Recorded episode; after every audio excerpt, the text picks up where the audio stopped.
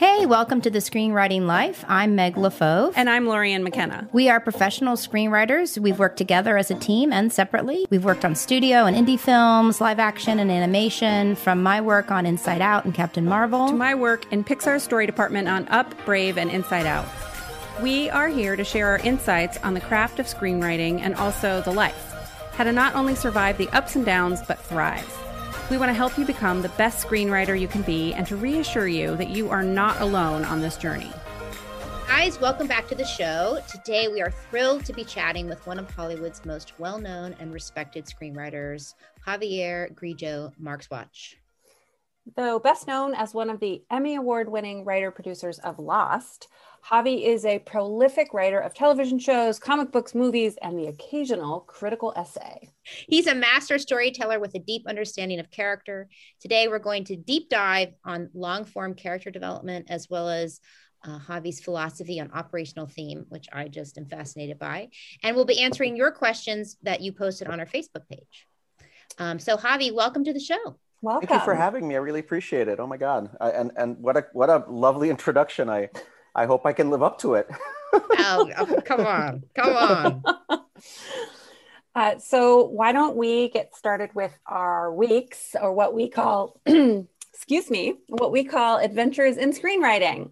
So usually I go first. Uh, my week was, uh, I don't know, I feel like I have a hangover from not drinking, unfortunately, but um, from the writing I finished two weeks ago right? I still feel this sort of desperate urge to start something new, but everything I want to start feels like too big, too heavy, too complicated. Is that the right thing that I'm supposed to be working on?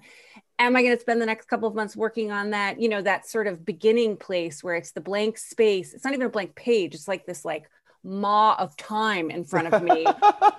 what am I supposed to be working on? And so I had like a real funky day where it was just all the was like Wednesday, I think, and all the inside voices were just like full, like you're garbage, you're crap, you should quit, like all that, like all that delightful stuff that's inside my head. Uh, Every really, writer has that head. Oh, yes. Really, really loud. And I posted about it on the Facebook group and I just got like such wonderful support. Like no one offered me fixes, which I really appreciated. Like everyone was just sort of like, yeah, that happens you know, and like, so it just felt really like, okay, I can have one really shitty day. I mean, I had a lot of shitty days, but like that was the pinnacle of it. And then later that night, I sort of, uh, I let myself do that. I just stopped fighting it.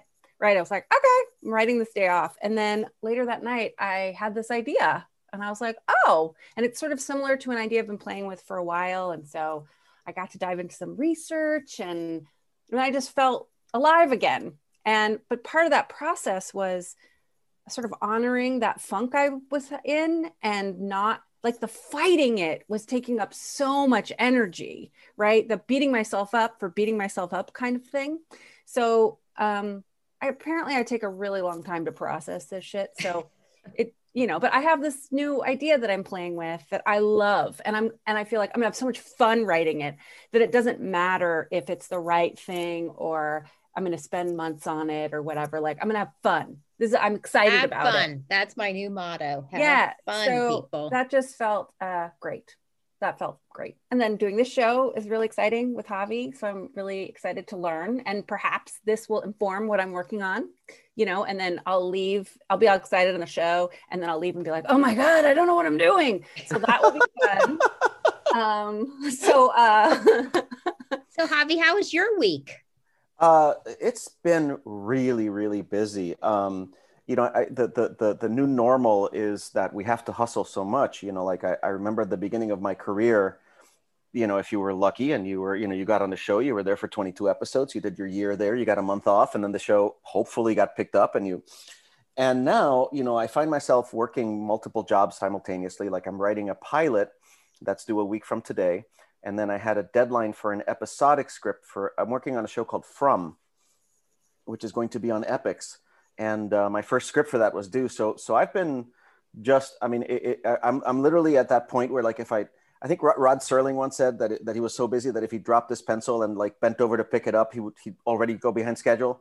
So it's it's just it's been that week. It's just been a week of you know powering through it. And you know when when when um, my boss on From said you know we want the script on Friday, he said he's a very nice man. He was like, "Is that okay? Are you gonna need more time?" Blah blah blah. And I was like, you know, we all we all know that the dirty little secret is that when the rubber meets the road, we just sit down and bang it the fuck out. So that's been my week, just banging it the fuck out, you know, and hoping that that that it's good. Yes. so yeah. No, I mean, I I kind of envy uh, Lori, and your the, the, the time you've had to sort of uh, hate yourself and beat yourself up because it's so much such a great part of the writing process, and I haven't had a chance to do any of that. I literally have just had to write. well, so. and I envy you, right? I want to be in that like I have too much work and not enough time because that's when you get it done, yeah, right? Like yeah. the the sort of panic unknown. writing. Yeah, That's, yeah. I, I, I, am a great panic writer. Yes. like, oh my god, it's due. boom, boom. Yeah, and then it's like you don't have time to overthink things yeah. right you're like this is what it is it works let's do it and and you know i'm in the place where i'm like overthinking everything right yeah. so yeah no my, my, my, yeah, yeah my, my wife says that that my process is you know if i have a three week deadline i spent two weeks hating myself and then I spent one week writing the actual script. so. I call that the the chips and crying stage, right? I eat a lot of chips and I spend a lot of time crying, and then the last week I write the feature, right? It's yeah. good to know that we're all doing the same thing. Yeah, it's a, this is a lifestyle. This is this isn't just a vocation; it's a lifestyle. yeah, it's the artist's way of yeah, writing. Absolutely. Yes. All right, Meg. Uh, oh, do you I have had more, kind of the same. Yeah. I had a combo platter of both of those, but uh, mostly I'm I'm also um, been on deadline and things are due and people are waiting and uh, uh, I'm trying to get a new project like like like Javi in terms of multiple balls in the air to the point that I'm writing. So, and I'm trying to write my passion project with our podcast listeners, sprinting from 6 to 8 a.m., which has been super fun. It's like the fun part of my day. Um, but my brain is very, very tired. Uh, all I could say is I was on the phone yesterday with my agent and he said, Can I just stop you? Like, you sound really tired. Are you tired? And are you okay? I'm like, I'm just really tired. I, I'm tired. Which then, like, when your brain gets this tired, I don't know if I can trust what I'm assessing because I think I'm just tired. Like I text ranted to Lorien today, like the my my passion pilot that I've been writing from six to eight is done, and it and it, there's no one to buy it. Like I don't even know why I wrote this. And the producer is in me is like, okay, well that was a fun sample. No one's buying this. Don't ask your producers to even package it. Move on. Uh, so, but I'm like, am I just tired? Maybe, maybe I'm tired. Um, yes. But I feel the sadness of that. I feel the sadness of really believing uh, in my producer brain well this, there's actually not an audience for this. I love it um, but and i believe there isn't not, that's not correct. I actually believe there is an audience for it.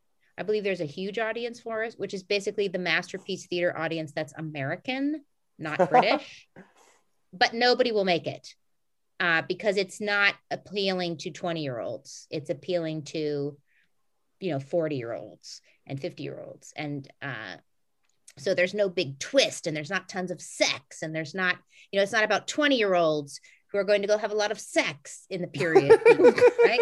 Like so i'm like oh my god it's just a straight period piece. There is no like twist for the 20 year old so i started to go down into the muck on that this morning and i'm still a bit I think, there. I think you know one of the things that, that that i that i'm getting from from both of you and that i feel a lot of the time and very vividly is there's also like a certain amount of postpartum that goes once you finish a script. You know it's like uh, I, am shocked that it's only been two weeks, Lorien, for you to start uh, a, a, new project because sometimes, like you know, when I finish something, it takes it takes a little bit more than that to just kind of get over having finished, you know, and, and having metaphorically give, given birth, you know. So and and Meg, I'm wondering. Weeks. I don't exactly know what it is because I was mm-hmm. working on a project I have in development at the same time. So like. Mm-hmm. I, I don't actually know that it's two weeks. It might be longer. well, I'm wondering if, if Meg's sort of doldrums aren't aren't um, a little bit. I mean, you did just finish it, you know, and and you've kind of stepped out of that world. So I'm wondering if maybe that's no, it that's could not, be. I mean, I'm and I'm editing it, and and mm-hmm. so my edit brain is on, right? Because it's oh. too long. You know, those normal first pass. You know, it's I need to cut three pages, blah blah blah.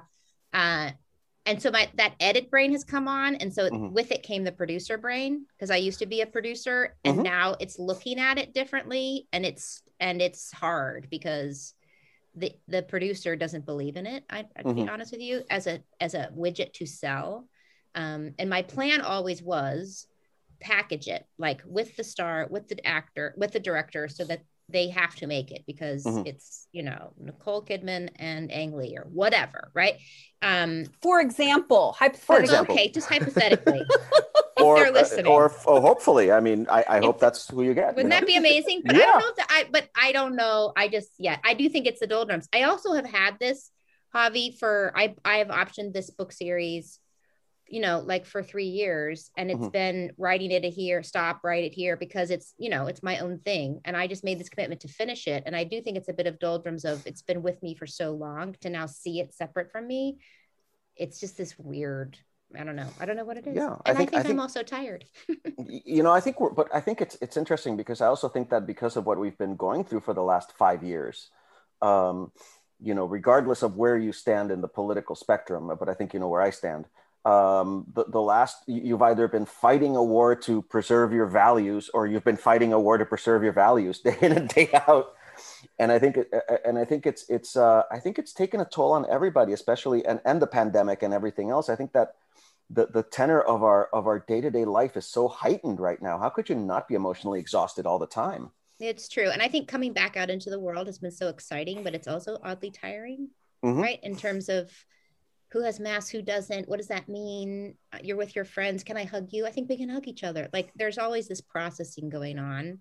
Um, Mhm. And I'm really looking forward to not be doing that soon. But Yeah.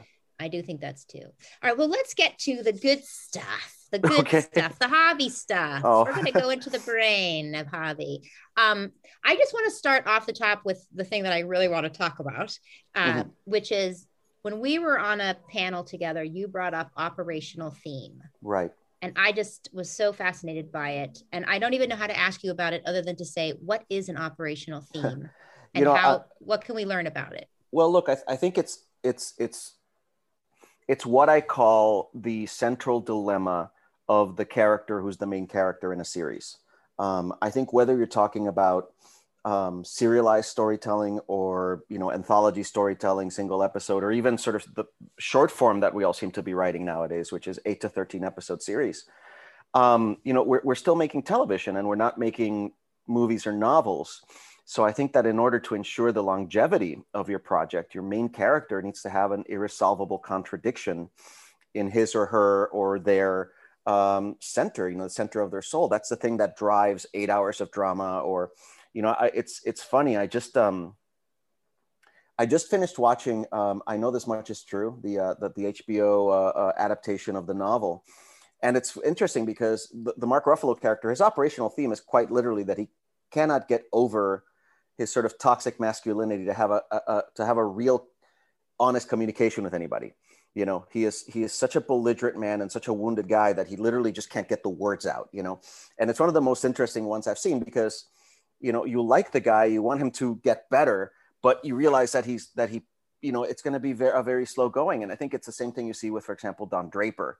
You know his his operational theme is that he is constantly striving to match up to an ideal life that doesn't actually exist but he sort of created in his mind when he was you know the son of a poor farmer you know this this idealized version of the man in the gray flannel suit and even as time passes him by with it he's still trying to be that guy.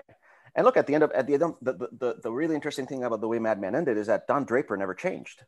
You know the show continued to basically live in that contradiction even to its bitter end. And i think it's and i think it's something that, that you have to whether you're doing an eight, a six episode adaptation of of of, uh, of a wally lamb novel or you're doing mad men for seven years you know you need to you need to have that contradiction in the center of your character because that's what's going to drive the story. And i think ultimately it's the thing that makes cops doctors and lawyers um, so prevalent in television you know like cops are obsessed with law and order. They're here to bring about law and order. And the great thing is there's challenges to it coming all the time you know?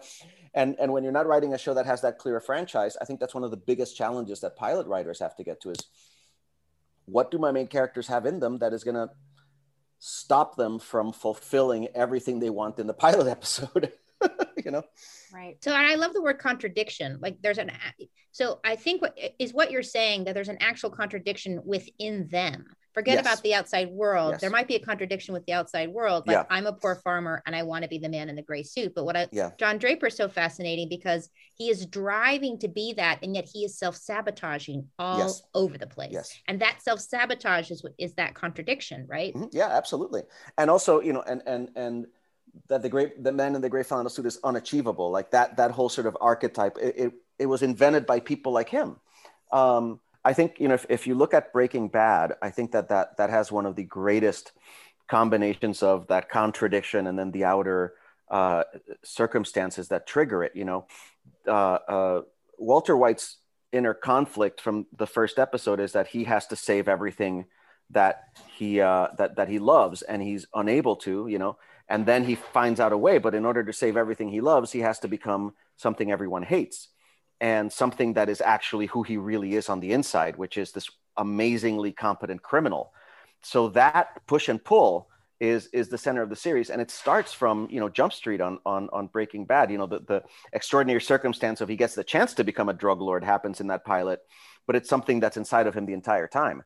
Um, and it goes all the way to the end when he you know basically becomes evil batman you know do you is there any hint or tricks you can give us or not tricks but like advice about does that operational theme uh, need to show up as soon as you meet the character in the pilot or is it something that the pilot is discovering and uncovering as you go I think I think it's I think you know look the character's going to have it in them no matter what. I mean they, they start with that.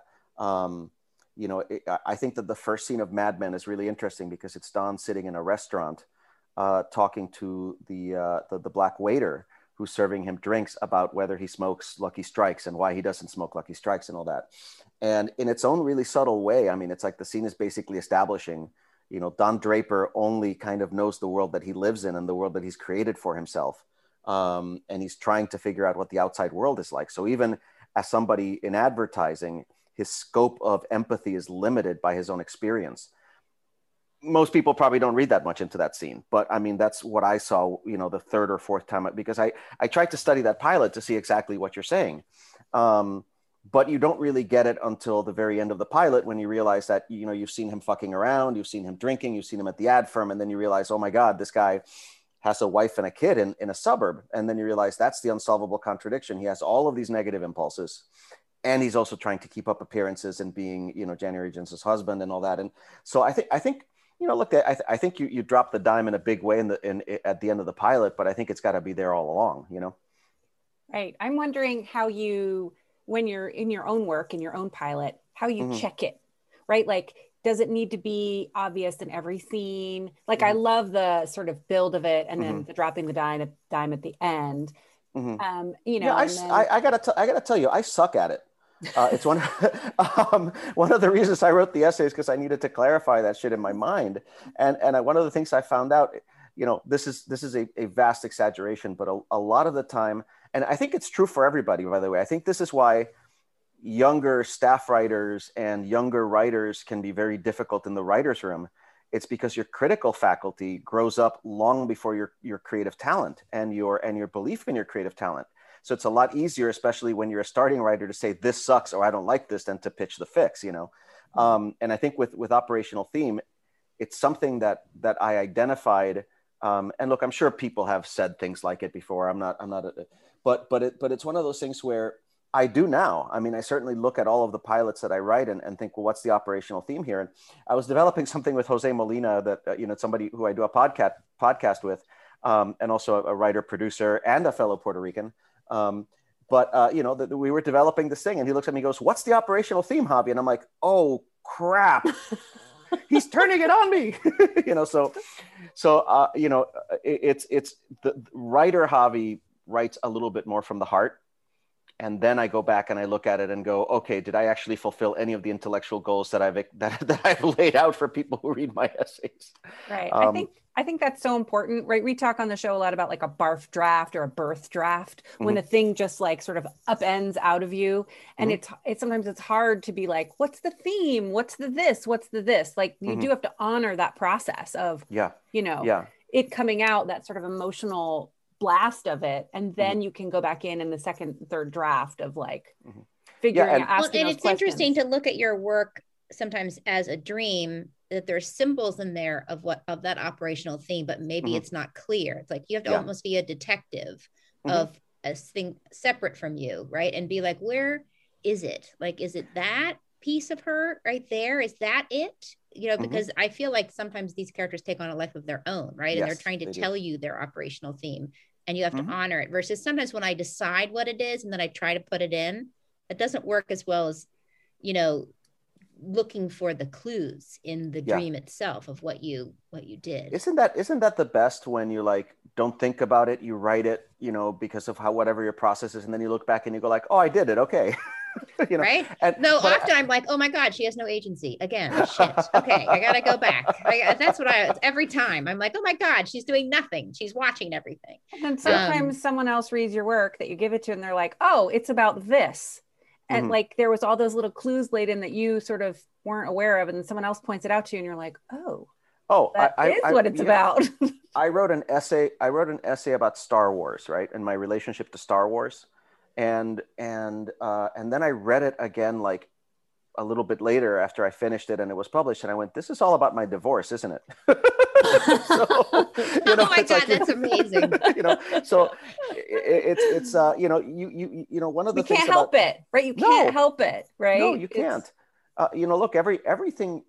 I've always said every television show is a therapist's couch for its creator. You know, in ways that you cannot uh, discern when you're doing it. You know, I think you try to be aware of it so that you don't foist all of your crap on the world in a way that's burdensome to the world. Um, but but i think that and look when you write you have to treat for me i have to treat it like i'm in session with my psychotherapist i can't treat it like i'm to figure out if i'm actually achieving the correct volume of transference with my therapist and he's he's you know em- empathic enough but also detached enough I, i'm not thinking about those things when i'm telling him about my issues with you know you know being rejected as a child you know that's not so and i think it's the same with writing i think there's all the intellectual stuff and then i think when it's just you on the keyboard you just it's just it's just you you know meg that's what you're talking about with this piece right you mm-hmm. allowed yourself to be fully yes. in it and then mm-hmm. your yes. intellectual piece came in and is beating you up yeah. unnecessarily right? well, i don't know if it's not necessary i, I mean, think it's unnecessary all right we're not going to get into this let's go back to the good stuff all right so Javi, we have some questions for you from our audience oh cool um, okay uh, so there's some questions right off the bat about Lost. Um, mm-hmm. Nicholas, I'm happy to answer those. You Sure? Good, good. Nicholas asked about the development of the first season and mm-hmm. how much of that plot of season one was figured out before the writing staff was hired versus how much was created in the room. Mm-hmm. Um, well, he's th- they're looking for what did you know a week of work on that show look like? What were you doing? Um, I wrote a very long essay about that that you can find on my website, uh, and I would I, am not going to be able to cover it. Also, it's it's yeah, it's a full memoir of that yeah. first year, um, but I would suggest that he read it because I think it'd be very useful. Um, look, um, first of all, Lost was developed in a very different way from most shows. Lost was greenlit off of an outline uh, in late January. By, and this is a time when most network television, and we're talking about the ABC, NBC, CBS model of network television, have been developing their show since the previous summer. You know, so this so so uh, JJ and Damon write this outline, take it in, they get greenlit. Now they have to write a script and figure out what the show is and do basically six months worth of work in about three weeks. So what they did was they hired me and Paul Dini, who uh, is a very well-known comics writer. He, he was the uh, head writer for the animated Batman. He's, he's a legend. He created Harley Quinn. Jennifer Johnson, who is also just a phenomenal writer and showrunner. She show ran The Chase. I worked with her on Cowboy Bebop just now. And Christian Taylor, who was the show, he worked on Six Feet Under, but he's the showrunner of um, Teen Wolf, right? So we're all together. We're all we're all sitting there, and our job was to develop the world based on you know sort of Damon and JJ's ideas. So my second day at Lost was the first day that there was a pilot script. Um, so and basically on that first day, Damon sat down and downloaded us on everything that he had in mind. There were things like, you know, the hatch, uh, the thing that became the Dharma Initiative was already in, baked in there. Um, you know, a lot of ideas about what the island was, you know, it being a sort of site for Manichaean conflict over many, many, many decades and centuries and stuff like that. That was all in there. And what's interesting is I think that, you know, people people say that it's only, you know, people only ask this question about Lost, I think, because the show was so popular But it was no different from a lot of shows. You come in knowing a lot of your basics, and then the day to day work of the room is to break those basics down into the episode. So when people talk about Lost and they go like, well, they were just making it up as they went along. I'm like, yeah. And also we knew a lot about what we were doing. You know, we, we literally figured it all out, right? And we just had this room. We, we had this 740, 747 full of all this shit, you know. And then week after week, day after day, we, you know, look in the 747 and say, okay, we're going to take this part of it out and look at this one, you know. And that's true of every writer's room. So it's very easy to, you know, I think, I think that there, we erred a little bit in sort of telling the audience things like we've got everything figured out. We've got five years worth of story blah blah blah blah blah you know? And i think that that really sort of the beauty of the writers room is that you create a colloquium of ideas and then they get tested week after week in the writers room as you break each individual episode. And that evolution worked out so beautifully on lost and especially in the first season which i mean i'm proud of to the to the point of arrogance. Um, and you know it's it's it's like that's what the room does. You know we spent we spent from that day before the pilot was written all the way to the upfronts in may figuring the show out okay? And let me tell you about something that we figured out in that room. Um, the pilot had these little micro flashbacks to the airplane before they crash right? And beyond that there was no plan to do any kind of flashbacks on the show.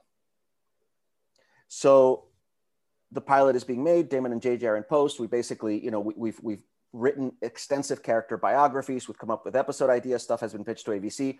We're in the process of making the show. And Damon says, well, we should start breaking episode two. And we knew that that was going to be about a euthanasia thing and all of the stuff that happens in episode two, right? Um, but then the B story was like Hurley digs a latrine or people sort leaves and stuff like that. Like it was really, these island stories were very hard to put together because they're on an island and the room sort of came up with this idea of you know we have flashbacks in the pilot. Why don't we we've got these extensive backstories. Why don't we that didn't happen until like april or may you know? And i think that that's the thing. And then people use that as an excuse for oh you didn't know what you were doing. And it's like because we were creating it you know? I mean and, and and it makes you ask the question of was this a you know for you to be satisfied would, did jj have to come in with like a, a, an actual bible with gold foil on the pages with everything about Lost for you to be satisfied that we knew what we were doing. So I, th- I think with Lost, because of the nature of that show, because of the hyper on that show and all that, it, we're especially picked over for having done something that all TV shows do. That's in amazing. your experiences in other rooms, it's that mm-hmm. same rhythm yeah, and flow, totally. right? You have ideas and then it gets developed in the room. Yeah. The different and, and and and honestly, with Lost, it wasn't even all that different from, you know, um, I ran this show called The Middleman, uh, uh, uh, 528 years ago, and uh, and and uh, you know, like basically the way we would do it was, you know, like every Friday, I told the writers every Friday come in, every Friday come in with an episodic pitch for the episode story, you know, and then we would decide which ones we do and put those up on the board, and then the room was working on all of the personal stories going simultaneously because the show wasn't serialized. But look, on Lost, it was the same thing. We needed to figure out what the story was for that week you know, we knew what the dart, what, what it was called the Medusa Corporation originally. We knew what that was, right? But that doesn't mean we know what happens when someone is sick on the island and has to be euthanized. You know, you have to still figure out the dramatics of that and what the characters are thinking and all that. That's every writer's room on earth. And it's the same way we did the hundred, you know, it's the same way that we did the Dark Crystal. It was, you know, the same way Lost was done. You you you spend a number of weeks at the beginning of your season figuring out the tent poles, figuring out the mythology, figuring out what parts of the greater mythology that you've come up from the beginning fit in the season, and then you break it down week after week. And it takes that long to do it. That's so That's amazing. Great. Rebecca asked us about Lost, and I think now about every show you've been on about mm-hmm. pacing. Yeah. She saw Lost as a master class in pacing, and she wondered about the process of how you do that in the room and think that through in terms of that pacing. Well, I think on Lost, we, we all sat in that room and we went, well, we're masters, so let's teach a master class in pacing. no, uh, you know what? I mean, honestly, it, it's it's so nice to hear that because you have no idea how Seat of the Pants Lost was. I mean, because it was developed in such a hurry, and then because the show was so logistically complicated with our production in Hawaii and kind of, I mean, we were we were we put the fuselage of an L1011 on a barge to Hawaii before we had um, like a cast. you know, before there was a script. I mean, the first script that that that that JJ and Damon brought in was the script where Jack dies in the first 15 minutes of the show. You know, the the the, the whole idea was they were going to get a big star, and the name Michael Keaton kept be, kept being bandied around. You'd think for the first 15 minutes that he was the lead, and then like an executive decision, you know, with Seagal, he'd get killed, and then, you know, um, which which led to one of the moments I dine out most about Lost, which was when I read the script and they asked me what I thought. I said, "You can't kill the white guy." Uh, so amazing. As a, as a Puerto Rican, I think I can say that. you know, and and then when they came back from Network Notes, I said, "How'd it go?" And they're like, "Yeah, we can't kill the white guy." I'm like, "Yep." so, but um, no, look, um, Lost was a, a chaotic and dramatic and incredible experience, and we literally walked into that writer's room and Damon would come in with a large knife and he would split his chest open and put all the viscera on the table and say, well, guys, that's what we're doing today. And then he'd hand the knife and he'd pass it around and we'd all do the same thing, you know? Um, so we were sounds very we were, Pixar, I have to say. Is it? That's I was a great, like- you could use that same image at Pixar. Yeah, I was like, this feels so. I feel so at home in this conversation. no, it's a, it's interesting because um, you know I spent two years working with with with with that group and with Damon specifically, and um, so much of what that show is about is primarily you know it, it's it's a lot of his stuff, but it's a lot of our stuff too, you know. Um, and and and it is that raw, and it was, and, and I think when you talk about the pacing, all of that how I use it now is retroactive to what we did on Lost. We made that first season. We just made that first season. We had no choice, you know. Um, so we made it, and it, and it wasn't like I mean, it, it, ah, it was like we were being chased by a bear. You don't think about I'm going to modulate my pace so that the bear doesn't catch me. You're just going, oh shit, I'm being chased by a bear. I'd better run. Um, and I think and I think after the fact, you know, I sort of looked at it, and also during it because I was really active on LiveJournal and I was blogging a lot about how we made the show, especially after it became popular. So I was in, I was in a, after it premiered and, and, you know, we were a hit and, and I spent a lot of time thinking about what we were doing in there. So ultimately, um, you know, like when we went to do the Dark Crystal, for example, or, or even when I went to work on the third season of The Hundred, the techniques that, that we used, that, that I used, that came out of Lost were all figured out after the fact. We actually But have the- a question about the Mhm. Dark Crystal, um, oh, which cool. is Okay. when you're developing a series based on such beloved IP, Jason Mm-hmm. asks, um, especially if you're a fan already, how do you Mhm. modulate your expectations about that? Um, wow. Well, first of all, you know, it's funny. Um, I'd never thought about fan expectations for the Dark Crystal, for example, because um, we had to get everything past Lisa Henson. You know, so it's like she's she's my boss. She's Jim Henson's daughter. You know, she PA'd on the original movie. She knows she knows what is the Dark Crystal and what isn't. So if I satisfy her, I figured, okay, we're good. You know, and Jeff uh, Addiss and Will Matthews, who developed the show, and Louis, um, you know, we we um, we were all big fans of it. We all loved it. We were all in thrall in, in just awe of being in the Jim Henson lot, doing that work. And look, I don't, you know, honestly, the Dark Crystal is is a very odd one for me. Um, Will and Jeff are brilliant, and they had created this great pilot, and I read it, I loved it, and I said, "What can I do to help?" And my role there was to sort of be like like a like an elder presence in the room because Will and Jeff hadn't really even stepped in a writer's room until they sold their first pilot. You know, they were feature writers and they'd done a bunch of other stuff. Um, so my job was to, to, to, be, to be that presence in the room. So I didn't come into it with expectations of what I want to do with the Dark Crystal necessarily. I came into it thinking my job is to produce Will and Jeff, is to make sure that they're always in the front, to make sure that they're seen as the creators of the show, to make sure that that they have the skills which they did in spades. You know, I don't, I, you know, but but it was just to, to, to, to, to provide that coaching thing. And what I think what I think happened for me was when I when I was able to put my ego aside a little bit that way. Um, I was actually a better writer for the Dark Crystal because there's stuff in my mind that I would just kind of blurt out, going, well, maybe it'll go, maybe it won't. And then a bunch of things, you know, like I look at the Dark Crystal, there's a lot of me in that show, and it's not at anyone's expense. There's a lot of Will and Jeff in that show because it's a lot of Louis. Um, and I think we all came into it with with our own sort of expectations of it.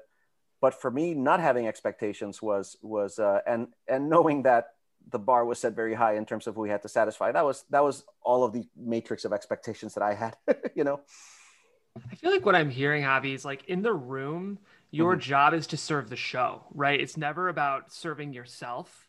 Mhm. You know, it's about serving the show. And like even, you know, when you have IP, you were still developing a specific show. Even though you were borrowing from that IP, you had mm-hmm. to be serving that specific. I keep repeating myself, mm-hmm. but well, I, in, in apropos of your first point, which is you're serving the show, I wish more showrunners knew that, and I wish that more writers knew that. You know, uh, the showrunners, because honestly, I've worked in so many shows where the showrunner's ego was the show. You know, um, and I don't mean what's on the page. I mean the show. I mean you're basically and if that person, you know, is the kind of person who's like a firefighter, arsonist, and a last minute savior, you're fucked. you know, um, because all they do is create problems only they can solve, and you know, and, and waiting till the last minute to do it, and that doesn't help anybody. Um, yes, look, even if you're the creator of a show, the characters start talking to you. You know, the characters start telling you who they are and what they want and all that, and that sounds very twee. Uh, uh, you know, from us writers when we say, "Oh, the characters started talking to me," but they do. You know, and then the show starts talking to you. The actual show starts talking to you and saying we got to go in this direction you know? And i'll tell you a story about that. On on the middleman so um okay so just just the, the, the, long story short is there was a there was a, a woman i was involved with in high school who uh who who wound up being involved with like this photographer who was twice her age right? And and i saw that relationship and was sort of deeply traumatized by it. And it gave me a real distaste for you know younger younger woman sort of much older men relationships. They, it's like literally one of the things that i just hate looking at. Um, so so i had that thing on the middleman. I'm like you know the middleman is 10 to 15 years older than the other characters. He cannot have those kinds of relationships with anybody who's in the friends group of the of the other character who's who's a girl who's just gotten He's 21 he's like 36 right? So but what happened was as the show developed he had this incredible chemistry with the character who played the best friend, you know? And and it just, I mean, it was undeniable. It was like literally the, these two actors, and there was nothing between them in real life, but on screen they each looked at each other like like a st- like like I look at a stack of pancakes, okay? and and the writers were like, dude, we got to get the middleman together with Lacey. And I'm like, absolutely not. I hate that idea. I've been traumatized by this by, by this trope. I am not doing it and uh, and uh, and ultimately the writers staged an intervention. And they said this is what the show wants dude. And i just had to cop to it. And and this is a show that i created you know that's sort of the song of my soul but the show wanted something that that i wasn't ready to give and it took all the writers to convince me you know? Yeah. I mean that's a great example of your ego. And um, so we have a question. I think this is a jeff question. Mm-hmm. this about uh, sort of uh, jeff do you want to ask it? When writing yeah. sci-fi I mean, genre? We're talking, I mean, you're such a master of working kind of within what we would call genre. And of course, everything is genre, right? But when we're talking about, you know, ideas or properties or tropes that are based on things we mm-hmm. sort of know and recognize and love. And I've always wondered, like, when you're diving into that, I feel like you're almost making a contract with your audience that they expect certain things to show up. So, how do you like walk the line between giving the audience sort of those tropes that they want and mm-hmm. that you know they want, but not falling into cliche. Like the example mm-hmm. I use is like, you know, like the ship is going to self destruct. Like we sort of know that that's going to happen in like a space opera type of film, and we almost mm-hmm. want to see it, but we want right. to see it in a way that feels fresh. So I don't mm-hmm. know if that question makes sense or not, but I'd love to hear you speak on it. You know, it's interesting. Um, you think of the Star Wars prequel trilogy, right? And you know the, the the the, first movie being very much about giving the audience you know that experience uh, you know trying to get the audience to have that old star wars feeling. And you know the second one which is about trying to subvert all of that. Um, and i think you know the, the the the, problem with the subversion uh, you know especially I, th- I, think in in that film um, is is that i you know i'm not sure i'm not sure that star wars is the best venue to interrogate the folly of of uh, of entitled and overconfident masculinity, you know. Um, and I think it's not about um, it's not about the um, you know sort of whether you want to subvert it. It's about whether the questions you're at whether whether you have the correct airframe to answer the questions you're asking, you know. Um, and I think that you have to be very rigorous with yourself when you look at genre material about character drama and things like that you know about what the characters are actually going through and what the experiences of the characters within it. Um, and i got to tell you like I, I, I appreciate all of these nice things you're, you're saying about me. I but at the same time like I, I find myself i think that that's the area in which i have the most to learn. Um, and it's only dawning on well, it's not only dawning on me. I've, I've always known i was somewhat emotionally stunted but uh, you know it, it's I've always been a plot inward writer. I've always been a guy who figured out when the ship self destructs, and then I figure out what the characters have to be and what their conflicts have to be for that cool thing to happen. And that's a perfectly valid way of writing. But ultimately, you, you, you if you're going to use a trope, you need to be rigorous about the characters really having a journey, you know, because ultimately plot is tropes, character is feeling, and together, you know, to, to the Bob McKee thing, you know, together they make story. Um, and and I think, and look, I, with for example, with Dark Crystal, right? Um, I know what I'm getting into. I'm, I'm making a high fantasy show, you know. So there's a bunch of sort of things that that maybe, but you know, uh, if you're going to interrogate certain things, you know, it, it's it's um, you need to be conscious of the venue and what people want from the venue and what the bandwidth is and what that airframe will support. You know, did, did that make any damn sense? Yes, totally. Yeah. totally. Absolutely, absolutely. Because so, the, the ship blowing up is a metaphor for the interior of the character. Mm-hmm, ultimately. Yeah, absolutely. It's the dream metaphor for the what's happening inside. So mm-hmm. it makes complete sense. Well, it's and like look, if you look at and I was going to say we can't arrive at those moments unless we've done mm-hmm. the work, the character work to support yeah, those moments, right? Exactly. But look, the, the best ship blowing up sequence in my experience is the the last act of Star Trek II: The Wrath of Khan, right? And it's amazing how much him finally Khan finally, you know, igniting the Genesis device to self-destruct the ship to kill Kirk and himself in the process. It is such a, you know, the movie is called The Wrath of Khan, right? So we know what his deal is. but when you get to that point, even though the movie's called The Wrath of Khan, it's almost like um, you know, like you're like, damn, he's he's really angry, you know. And it's like this is the this is the end point of that level of irrational fury, and you buy it because you've been with that character all through the journey, you know. And and I think that whether it's Kirk's character in that film or or Khan or whatever, one of the really, and look, that that movie's a piece of Pulp Fiction um, and it's a wonderful piece, beautifully constructed piece of Pulp Fiction. But um, what it really does is, if, if you're a fan of it, or if you come into it and you like those characters, you know, you're, you're watching Kirk go through his midlife crisis, and you're watching Khan go through, you know, a kind of, you know, I wouldn't call it a midlife crisis, but he's somebody who's basically been in jail and he's sprung out and he's gonna, you know, get get his. And they both have have arcs that end exactly where they should. Mm-hmm. Um, and it's and it's a, and and and that's the thought process you need to have going into it. When people ask me when do I think a script is done? I always say the same thing, which is when you feel like your main character has been through a journey they can't go back from.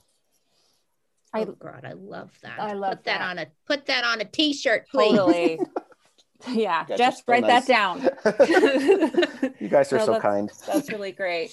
Um, I have so a lot of uh, people ask questions, you know, advice for writers. Hmm. Uh, and so Richard asked about original pilots. So original pilots as samples have become more sought after. You know, mm-hmm. it used to be spec episodes. Yep. Um, so now it seems mostly original. Is there any purpose to write a spec episode? Like are showrunners reading them to staff? I think you should do one regardless. And look, I, I, I get it. It's it's a pain in the ass. It's time consuming I don't care. Learn how to write other people's show. If you want to be a TV writer and you have, eh, you know, look, people are are coming into this field who, you know, they wrote a great blog, they have a great Twitter stream. You know, I, I mean, eh, it's it's great. You know, I don't judge that. If that's how you got in, great. But here's the thing: if you want longevity as a television writer, you're eventually going to have to write somebody else's work, you know, in somebody else's world. And if you haven't polished your chops on doing that, you're going to be really bad at it. Um, so it, and it doesn't matter whether you're like you know the the, the fresh new voice of the american theater um, television whether you're doing an eight episode you know fantasy show for netflix or whether you're doing a 22 episode dick wolf show on, on, on, on nbc television requires that the series have a unified voice so you need to learn how to do that so the the question of whether agent agents want it i think is something just jettison altogether you need both you need a pilot and you need a spec. And maybe you need two specs. Maybe you need you obviously need more than one spec pilot, you need more than one sample. Do don't do it wondering whether the agents want it is putting the cart before the horse. It's not about commerce, it's about your own education as a writer. You know? And and if I bring you into my writer's room and you hand me your first draft and it looks like a play, you know, I'm not going to be horribly mad at you. I'm going to be very kind and I'm going to hand you a copy of the pilot script I wrote and said, I would like for it to look more like this, please. mm-hmm. you know, and there would be a conversation about that. But on the inside, I'd be pretty pissed. mm-hmm. You know, because I'm seeing somebody who hasn't had the requisite education to be in this room. Right. So there are a lot of questions about what should I be doing? Right. Mm-hmm. So yes, a, a spec and uh, an original, mm-hmm. and then you right. know how do I pick which show to spec? Because the mm-hmm. there's thousands of shows now, right? Like, mm-hmm. yeah. how do you know if you're if the people reading it have watched that show and are mm-hmm. familiar with what it is? Does that matter? No, of course not. it's you know, I mean, look, there's there's like nine million networks, like you know, like like it's literally like I get a call from my agent and it's like, there's this new show. They want you for the their mini writers room. And I'm like, what's the show? And they're like, oh, it's called, you know, Coffins from Space. And I'm like, oh, that sounds awesome. I like coffins. I love space. Let's do it. And I'm like, where's the show going to be on? He goes, it's on Flimby. And I'm like, what the fuck is Flimby? Is it, he's like, well, I don't know. And I'm like, you don't know? He's like, well, I, it's an app or a web page or a streamer. I don't know. But uh, they're, they're getting into television. Right. Right. The show that most speaks to you and that you would most want to write on. You're not doing this for your agent. If your agent gets it and says, oh my God, there's an executive at Flimby who's just dying to read an episode of The Octonauts, then great, you know? But the real reason you're doing it is because you want to be a good television writer. Um, so, and, and now more than ever, look, there was a time when all of television was 22, 22 episode orders on the air, i.e., when I started working in 1993, when you you had to pick a popular show. My first spec was in, oh, sorry, I just hit my mic. I apologize. My first spec was in X Files. You know, uh, if you wanted to be a genre writer, you wrote a Star Trek, you wrote an X Files. If you wanted to be a classy Emmy winning writer, you wrote an NYPD Blue. Everybody had an X Files run. And in 1995 to 1998, everybody had an X Files run. That entire environment has changed. You want to sell things, you want to sample, you write spec pilots. I think that's deeply unfair too, by the way, because I also think you know pilots are kind of the brain surgery of this. You know, um, it's it's it's like it's like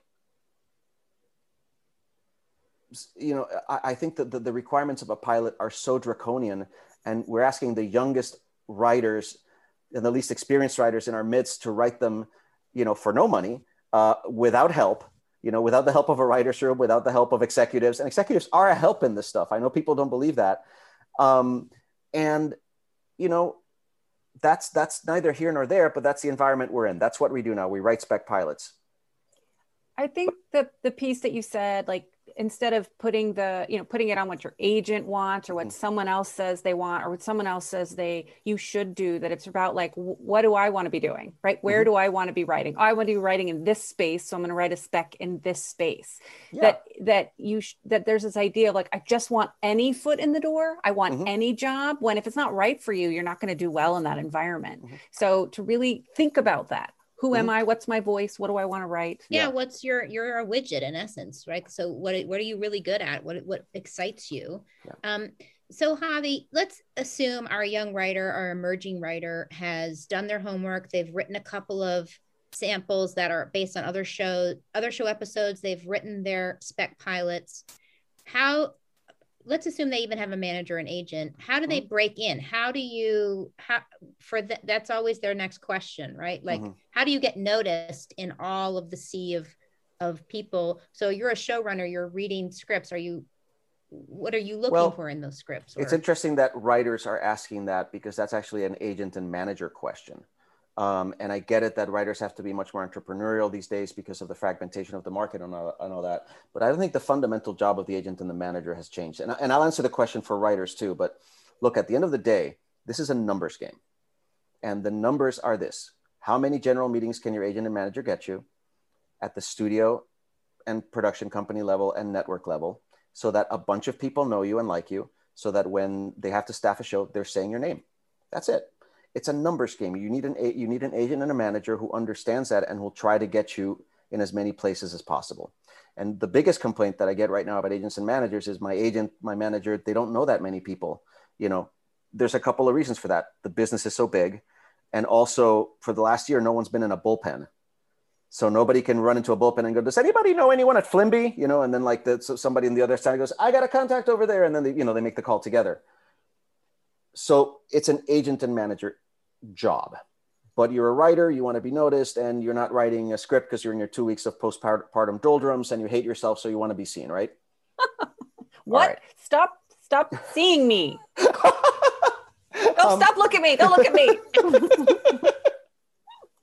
uh, I'm sorry. I didn't. um, so you know, it's like, um, look, social media um, is the right now the best way to do that. Anyone can talk to me on social media. You know, I, I'd rather they didn't talk to me like they knew me you know, or like they were my friends or family. I mean, I think it's a very, you know, it's a good relationship you can have on social media, but you're not best friends with everybody, you know, but you can network so many more, like you can get to know so many more showrunners now because fundamentally, you know, I think, I think fundamentally there, there's, there's two kinds of writers. Um, there's, there's, um, there's those of us who got into writing um, to get the love and attention that we didn't get us, the, and, and we will admit to it that we got into writing for the love of attention we never got as kids. And then the Again, second type of writer, yeah. Stop looking at me. Well, what I'm going to say it. is the sec- yeah, the second type of writers are damn liars because that's why they're in it too. so there's the honest ones and the damn liars.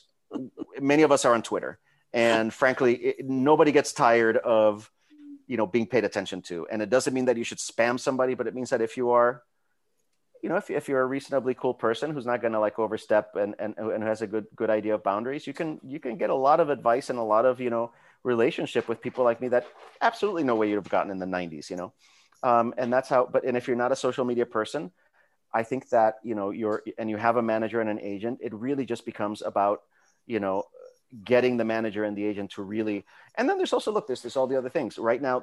This is a time when there are more programs, more committees, more fellowships, more contests, more of everything, and some of them are even legitimate. you know, so ways for a writer to get attention are not exactly um, opaque, but the problem is is that there's no magic sauce.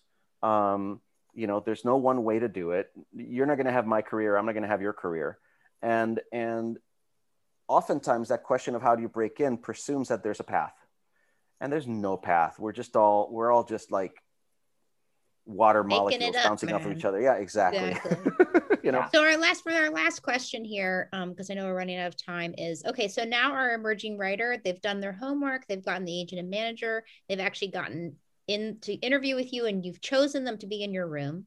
They're showing up on the first day. What is your advice to those young um, writers coming into your room? Don't don't be a doctor no I understand that your critical faculty has developed, especially now that you're on Twitter and you talk about all the stuff you hate, which you shouldn't do. Um, right. Um, if you can't fix it, don't break it. It's that simple.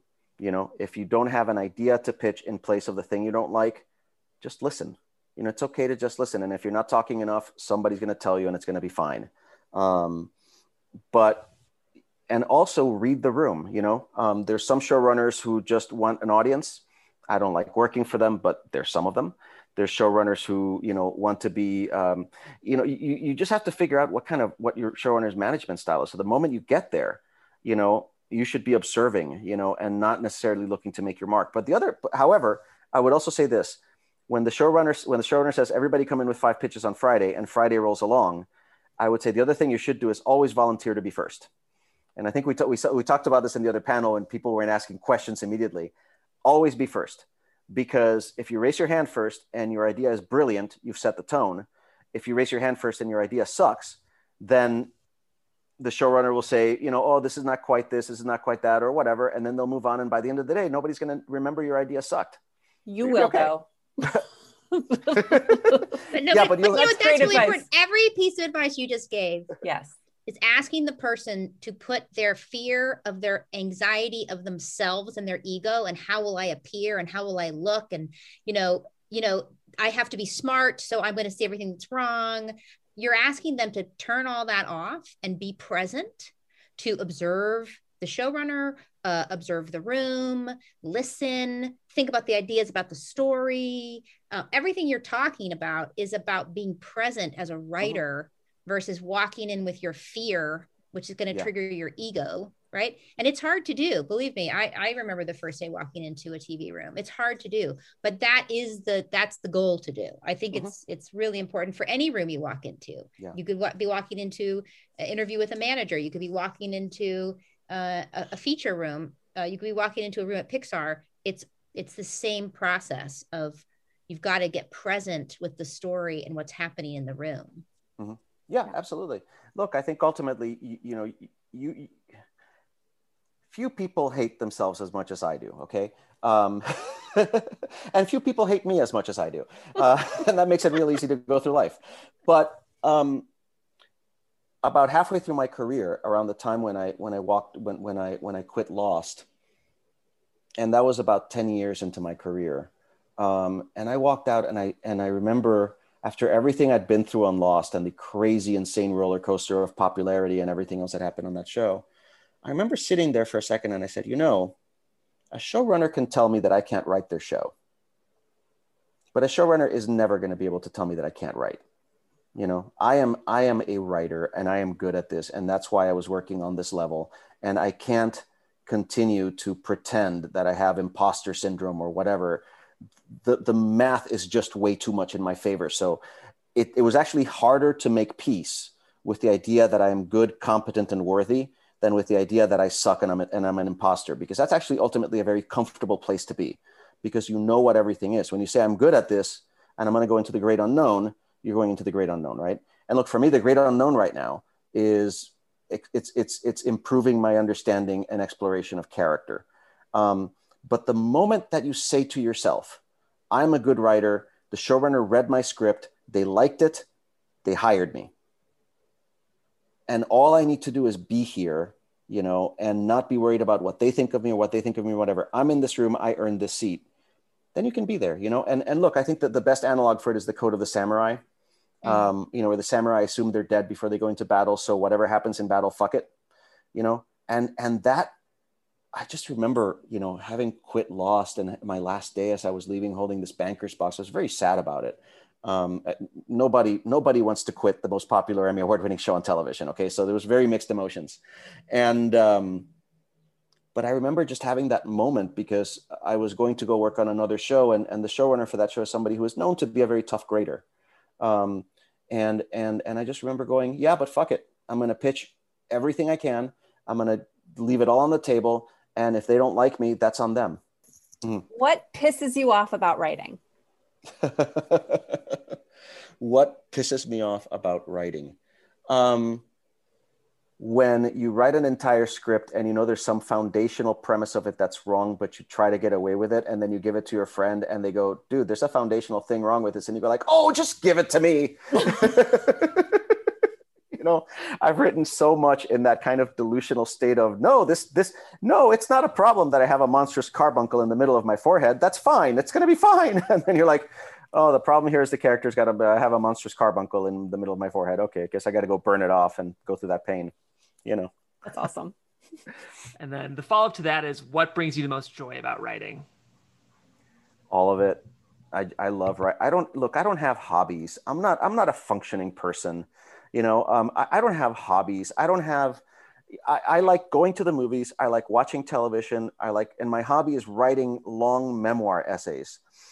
Everything, everything that that you know. Obviously, my children and my wife are the most important thing in my life. But you know, my relationship with my daughter um, is mediated, you know, by her love of the Avengers.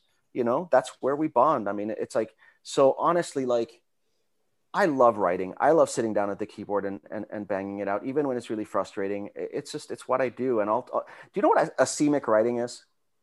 I don't think I do. No, it's, it's, it's a kind of art that's gotten a lot of traction recently where you're literally, you literally create uh, uh, letters and, and, and, and, and they don't mean anything, but you're organizing them like writing on the page. So you create, and, and it's, it's, it, I mean, I love the work that a lot of people are doing. And I literally developed like an alien language. And I spent most of the time I was, I doodle while I, I, have this scorching case of attention deficit disorder. So like I need to doodle while, while I'm in a writer's room so that I can actually be present.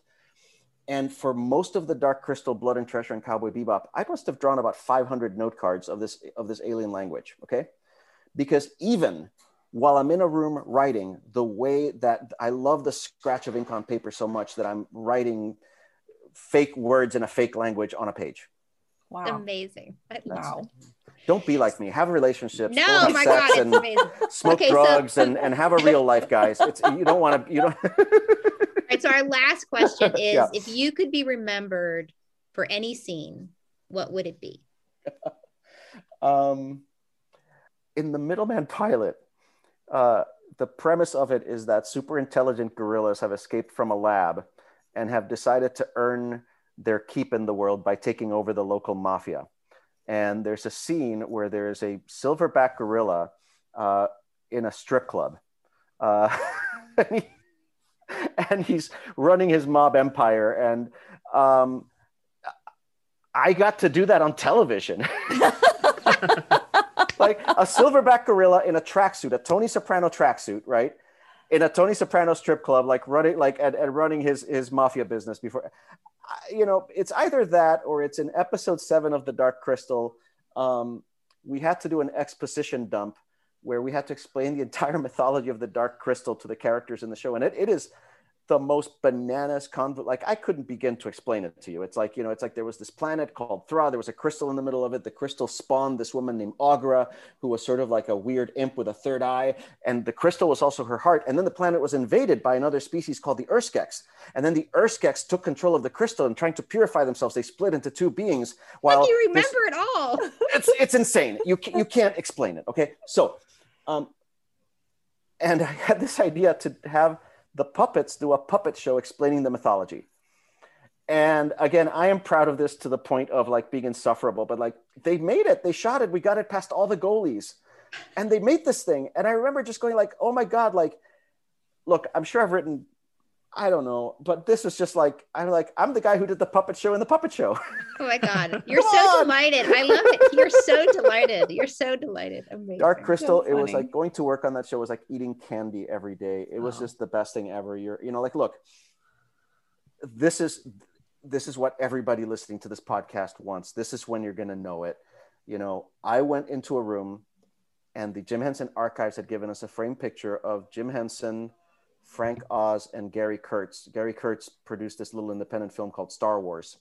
Um, looking at a puppet and it was sort of a picture of the three of them at work right and i and i would and i had seen that picture in starlog magazine when i was 13 years old okay and i went to work at the jim henson studios in a room that had that photo and then when the making of book for the dark crystal came out i you know my daughter was really into the she can't watch the show because it's nightmare fuel but um she was really into it and I, she knows the names of all the mystics and the skeksis and everything and she reads the storybooks and all that and i opened the making of the dark crystal age of resistance book to a page that has a photo of me on the set and I hmm. realized, and she went, "Daddy."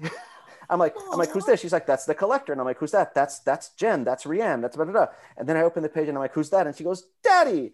And I'm like, I got to literally walk in the footsteps of these wizards that I worshipped when I was a kid, and my photo is in one of these making of books, and you know, I mean, that's that's it. That's you know, like you That can be it. rich, you can be famous, you can be whatever, but it's like this is this is the reason, you know it, it's it's I helped further Jim Henson's legacy. My God, you know, um, Amazing. it was it was it was so wonderful. Yeah. You know? Beautiful. I mean, that's Beautiful. the, yeah. Thank you so That's much for being here. All right, thank you Um, guys, and uh, I, ho- I hope uh, I hope I will at some point meet you both in person. Yes, I hope That'd be Guys, so all three of you. so check out uh, Javi on online. You can find him on Twitter under his uh, handle. Ready? it's At OKBJGM. Yes, did I get Yes. that right? I'll say it again because everybody's listening and they're in, they're walking their dog and listening. At OKBJGM. He also has a link in his bio there to some incredibly helpful writing resources. Really, just just Google him, guys. He writes amazing writing essays. thank you. And uh, thanks Oh oh oh oh, and Yeah. the other thing I want to say, I'm sorry. Also in that page, um, I have a page where I have PDFs of pretty much every pilot I've ever written, Oh. samples of lost scripts, feature scripts I've written that didn't sell, Bibles, pitches, like the entire history of my development, how I've developed, and all of that. And I'm not putting it up there so that you can do it like me. You can do it any way you want, but it's just so that you can see how Oh, I found out most people don't pitch until they pitch. So I'm trying to to, to get resources out there. So if, if you need models for some of this stuff, I, I've put it out there. amazing resource. I'm going there as soon as we're done with this. you don't have to, you know I that. I mean, I mean, on a, on a professional and craft level, I'm lucky to be occupying the same space as you guys. Come on. Come on. So, um, cool. Well, thank you so much. So thanks for tuning in. And if you haven't yet, please join our Facebook group. Um, that's the best place to ask questions and get immediate feedback from us and our other uh, fans. And if you have an anonymous question, you can email us at the screenwritinglife at gmail.com and we will do our best to get to it. We have a lot of emails over there, so we can't get to everything. Um, so please drop us a review on Apple Podcast. That helps us out, helps us keep going. Remember, you are not alone and keep writing. Another amazing episode of TSL. Thank you so much to Javier Grillo-Marxuach for that amazing interview. Javi is just such a generous writer, and um, he just gave us so much today. And if you haven't been to his website, there are really tons of resources there unsold pilots and features and pitch decks and Bibles and just anything you could need. So I have linked Javi's website in the description below. You should definitely check it out. All right, now it's time for some of your amazing reviews, courtesy of our awesome audience. I'm going to start with That's No Moon, whose review says Screenwriting and mental health asset. Come to this space to learn that your writing heroes are mere mortals. They too have to slog through the mud while balancing the many plates of life and work. Thank you for the transparency and vulnerability. Uh, that's no moon, that's why we're here. Thanks for being a listener.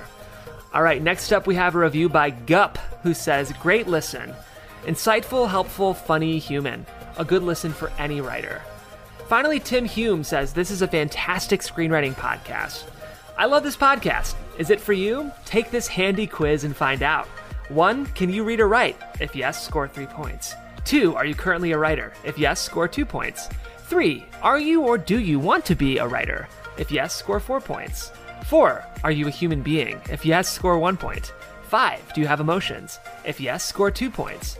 Six, do you have vulnerabilities? If yes, score three points. Seven, do you want to experience a sense of community and less loneliness? If yes, seven points. Finally, 8. Do you want to learn more about being a screenwriter? If yes, score 5. He says at the end, if you scored more than two points, this podcast is for you. Uh, I love that handy little uh, quiz, Tim. Thank you so much. Finally, we have No BS in NYC who says that this is their official favorite podcast. I'm in love with this podcast. Every episode is both educational and motivational.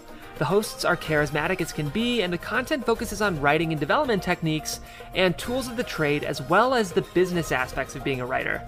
It's an utterly engaging, holistic approach to growing as a screenwriter. Keep up the great work. Uh, we will keep up the great work. Thank you for those reviews. And the reason we read those reviews is to not only feature your amazing writing on our show, but because it really, really helps us.